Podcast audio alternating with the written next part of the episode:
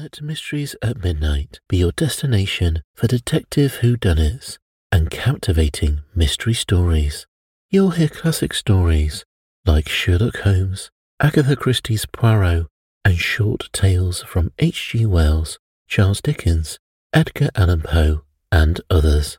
I'm Christopher, and I read these classic stories in the soothing style of a bedtime story so you can listen to them in bed when you drift off to sleep.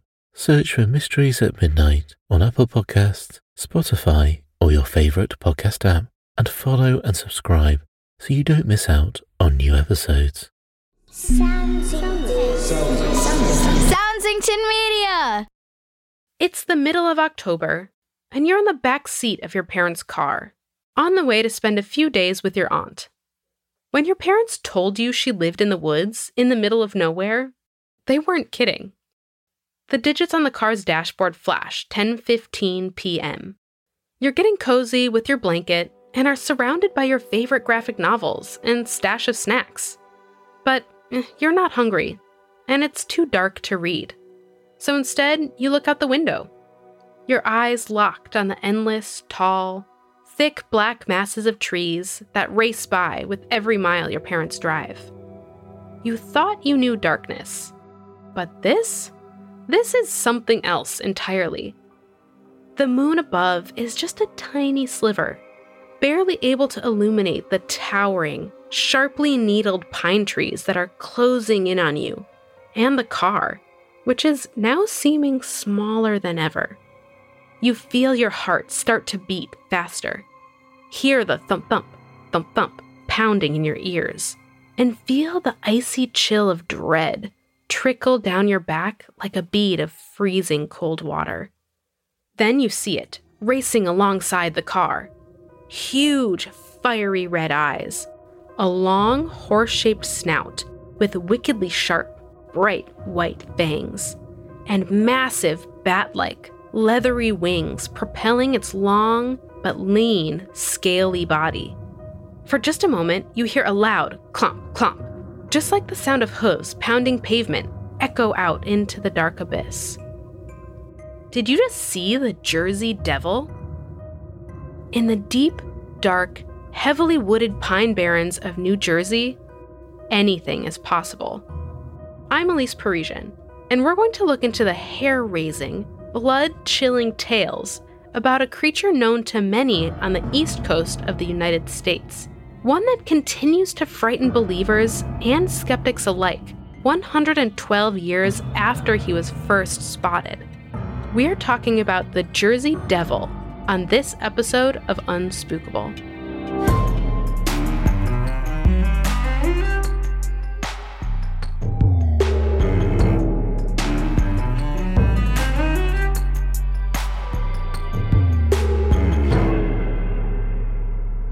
Twas brillig and the slithy toves.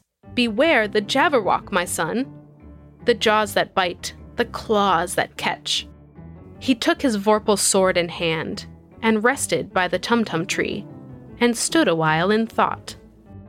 Then the Jabberwock, with eyes of flame, came whiffling through the tulgey wood, and burbled as it came. Did gyre and gimble in the wabe, all mimsy were the borogoves, and the mome raths outgrabe. One, two, one, two, and through and through the vorpal blade went snicker snack. He left it dead, and with his head he went galumphing back. And hast thou slain the Jabberwock? Come to my arms, my beamish boy. O frabjous day, Callooh, Callay, he chortled in his joy. Do you recognize any of those words? Does any of this sound familiar to you? Maybe you read the books, or watched the animated movie, or the new live action films starring Mia Wasikowska and Anne Hathaway. This is part of the poem from Lewis Carroll's Alice in Wonderland sequel, Through the Looking Glass and What Alice Found There. Published 150 years ago in England in 1871, this classic book continues to be one of the most loved books in the world. And one of its most memorable characters is the dragon like Jabberwocky. While this storybook monster seems about as real as Alice's other unusual companions in this fantastical nonsense world of Wonderland, like, oh, a talking cat who can disappear at will, in the United States in the early 1900s, a terrifying beastly creature who looked a whole lot like the Jabberwocky made his first appearance. And he might just be still lurking around today. The Jersey Devil kind of lives in a forest in New Jersey, and the best way to describe it is it has a head of a horse, big wings, and its body is kind of shaped like a demogorgon, but I think it's a lot taller than a demogorgon. I would describe it as a rat looking like squirrel type thing that's kind of like demon type thing.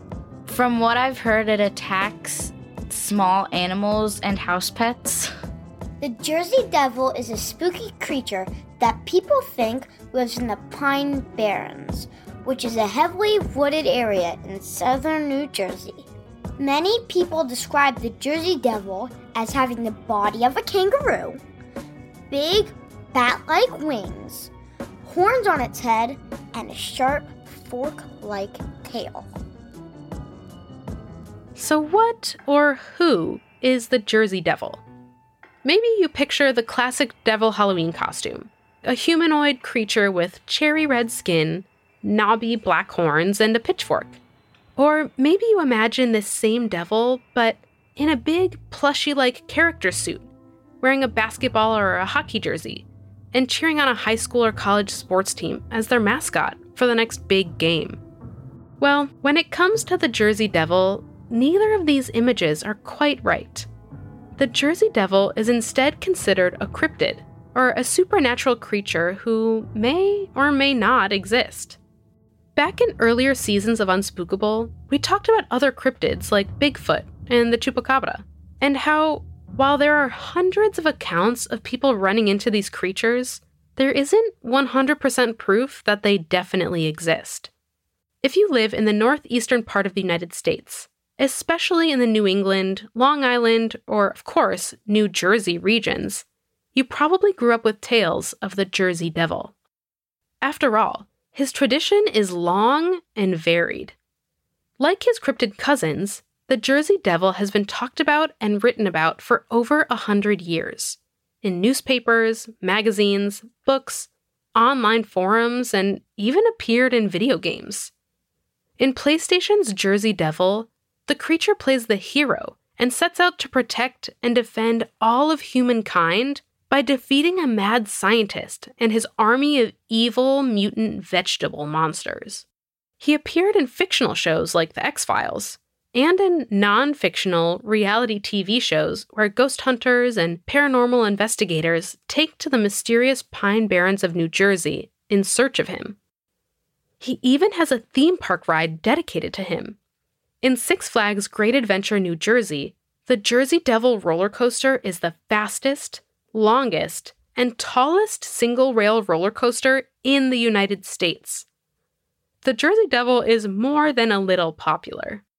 But where does the legend of the Jersey Devil begin? According to local lore and newspaper clippings, it all started with a big scare in January of 1909. In the heavily wooded forests of New Jersey, known as the Pine Barrens, a flame tongued, red eyed, sharp horned, and cloven hooved creature began terrorizing the residents. It was January 18, 1909, when articles about this horrifying creature began to take over the front page of local newspapers. Strange animal makes excitement, reads one headline. Scare over tracks in snow, reads another. And Leeds devil runs rampant in New Jersey, screams another. Large hoofprints from no known living creature peppered the snowy 1.1 million acres of the untamed and mostly unexplored forest landscape. Chickens and dogs were being slaughtered left and right. Slashes from razor sharp claws left scars on the wooden walls and doors of houses as if the creature was trying to get inside. strange howls, screeches, and guttural groans began to fill the air night after night.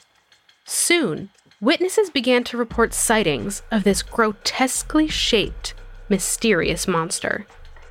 Throughout various sightings, the Jersey Devil has been described as horse like, bird like, reptilian, and even cat like. Sometimes he has a head like a hog, other times he has a long horse like face. He has donkey or horse or even scaly dragon like legs. His hooves are pony or goat like. He has giant, leathery, bat like wings. Sometimes his body is possum shaped, other times, kangaroo. He ranges from a mere 18 inches long to a massive 20 feet long. One thing everyone could agree on was the Jersey Devil was terrifying, disturbing, abnormal, even dangerous. Along with being known as the Jersey Devil and the Leeds Devil, the people of New Jersey quickly came up with other nicknames for this chicken slaying, flying, and hooved creature the Jersey Terror, the Wazzlebug, the Air Hoss, the Flying Devil, and like I teased earlier with my small reading of Through the Looking Glass, the Jabberwock. No matter what it was called, for more than a week in 1909, the Jersey Devil was on everyone's mind and seemed to be the only thing anyone could talk about. Even the Philadelphia Zoo got swept up in the Jersey Devil chaos and craze and offered a $10,000 reward for its capture. With all of these sightings, and all of these descriptions of the Jersey Devil, which ones are, well, true? Are all of them? Some of them? None of them? Did the people of the Pine Barrens really cross paths with this nightmarish creature and live to tell the tale? Or did they get swept up in fear or excitement? Did they want to be a part of the trendy craze of witnessing such a mysterious being? Or did they unknowingly become part of a giant hoax? In psychology, this is called the illusory truth effect. This happens when something is said over and over and over again, and you start to actually believe it. And sometimes it's not true at all. Here's how it works. Instead of taking a moment to step back and ask themselves, huh, could an illness be killing my chickens? Or pausing to think, you know what? These huge hoof prints look kind of like the tracks of Farmer Gladys's new Clydesdale horses. The people of New Jersey began to panic and blame the Jersey Devil, sometimes even convincing themselves that they saw him too. Instead of trying to think critically about what might be happening, it was easier to join their dozens of neighbors to point their fingers at the unseen Jersey Devil, rather than to crack the case of the mystery, maybe on their own. But what about the newspapers, you might ask? If there were all these articles, especially ones plopped on the front pages, that means they have to be true, right? Well, not exactly. Like we've talked about in other episodes of Unspookable, just because something appears in a newspaper, magazine, or book, it doesn't necessarily mean that it's real or true. Back in the early 1900s, newspapers weren't as accurate as they are today. And at the heart of many of these articles was Norman Jeffries. A showman and vaudeville publicist, Jeffries was no stranger to inventing stories that would sell. Could Jeffries be the person who was feeding some of these real life accounts to newspapers? Was he bribing them with money? Or threatening them? Maybe he was exploiting the competition between newspapers that was common at that point in time. After all, newspapers had to battle competing papers in order to sell the most papers, while journalists fought to make sure their stories went to print as being published could mean the difference between eating a meal or going hungry, or between scraping by enough money to pay their bills or risking poverty and houselessness. So the journalists editors and newspapers did whatever it took to sell papers and stay popular in the eyes of readers. So, what about the Jersey Devil's origin story? How did he come to exist? More on that when we come back. I think that something becomes a legend or a folklore when something gets spread around a lot and it's kind of more like a towns thing. So if I started saying there's goblins in my local library and they got spread around a lot, that would be a folklore or legend. I think it probably happens when someone tells a fascinating story and the story gets passed on from person to person and from generation to generation. Like, if they know something like, why is natural thing like, why are there stars? Why is the sky so high up? Why can trees make fire? They would create stories to explain that because they didn't know it. I don't really know how some things become myth or folklore, but I have believed in certain things like dragons, and I do believe a lot of conspiracy theories, but then I do my research before deciding whether I think they're real or not. I used to believe in Bigfoot, but not so much anymore. I believe that aliens could be real. It wouldn't surprise me if there were aliens living on some distant planet or asteroid far, far away. The most popular origin story for the Jersey Devil begins in the 18th century at Leeds Point with a woman called Mother Leeds. Mother Leeds dwelled in the then hauntingly uninhabited Pine Barrens with her 12 children. Desperately poor and entirely on her own, it's said that when she was giving birth to her 13th child, she was struck by a curse. The midwife who helped her deliver the baby watched as the human newborn transformed into a horse faced, bat winged, and snake tailed creature.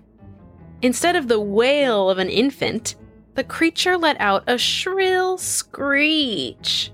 In a quick motion, with his wings flapping, he zipped up into the air and flew out of the tall brick chimney his dark shape disappeared into the shadowy pine barrens. Some say Mother Leeds was a witch, that her baby transformed into the Jersey Devil as a punishment. Others say Mother Leeds herself was angry, that she couldn't handle having another mouth to feed and child to care for, so she accidentally cursed him. Another tale tells of a young colonial American woman who lived at Leeds Point the young woman fell in love with a British soldier, a man who was considered the enemy in 1778, when the American Revolution was raging on. The Leeds Point townsfolk found out about the woman's forbidden romance and that she was secretly going to have a baby with the British soldier. Out of anger and spite, they cursed the woman and her child. Her son, as in the Mother Leeds story, was born looking like an otherworldly creature. He too shot off into the air with his bat like wings and embarked on a reign of terror. None of these stories are particularly happy, are they? Why is it that the Jersey Devil started his life off as being a way to punish the women who gave birth to him? Both women were outsiders, they didn't push themselves to conform to standards for women at that time. It sounds a bit like the women who were accused of witchcraft during the Salem witch trials, right? There may be another real life explanation for the Jersey Devil. Could he have been a real child? Was he born with unusual features? Could he have been born with a disability that was misunderstood as a curse? Many cases of what we now recognize as disabilities were back in earlier times incorrectly seen as sometimes a supernatural condition. What if the Jersey Devil may have been human all along? Or could there be even another truth to the tales of the Jersey Devil? While there still hasn't been any actual proof of the Jersey Devil found, no bones, hair, or physical evidence that is, the descriptions of this creature match up with a very real animal the sandhill crane. These large birds typically appear in New Jersey from April to August and are known for their loud, rattling, and almost reptilian cries. With a wingspan of over five feet and a bright crimson patch on their foreheads, it's easy to imagine how their dark, swooping figure could be mistaken for a massive, red eyed creature, especially in such an eerie and dense forest as the New Jersey Pine Barrens. It's easy to let our imaginations run away with us, to get swept up in the legends and lore of otherworldly creatures who live in the shadows of ancient forests, to want to peer out our windows late at night and spy the dark figure swooping in the air for ourselves. Is it all really just a story? A misunderstanding? Something as simple as a river dwelling large bird? Or could the Jersey Devil really be out there, biding his time in the shadows, the towering pine trees, and whispering winds of the New Jersey Pine Barrens? Thanks for listening to Unspookable. I'm your host, Elise Parisian. This episode was written by Victoria Tomis. Research done by Michael Grathwohl. Produced and edited by Nate DuFort. Our theme song and additional music composed by Jesse Case. Our logo was created by Natalie Khuen. Special thanks this week to our guests Blythe, Bella, Olivia, and Al. If you enjoy the show, make sure to tell your friends. You can leave us a rating and review in your podcast player of choice, or share an episode on social media. Speaking of social media, you can find Unspookable on Twitter and Instagram. Follow us for a peek behind the scenes and for updates on the show. Unspookable is a production of Soundsington Media, committed to making quality programming for young audiences and the young at heart. For more information on our shows and the people behind them, go to www.soundsingtonmedia.com.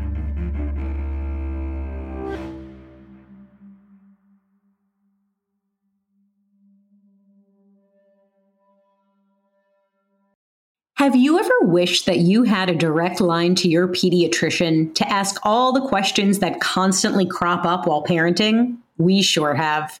That's why we launched the Bites of Health podcast.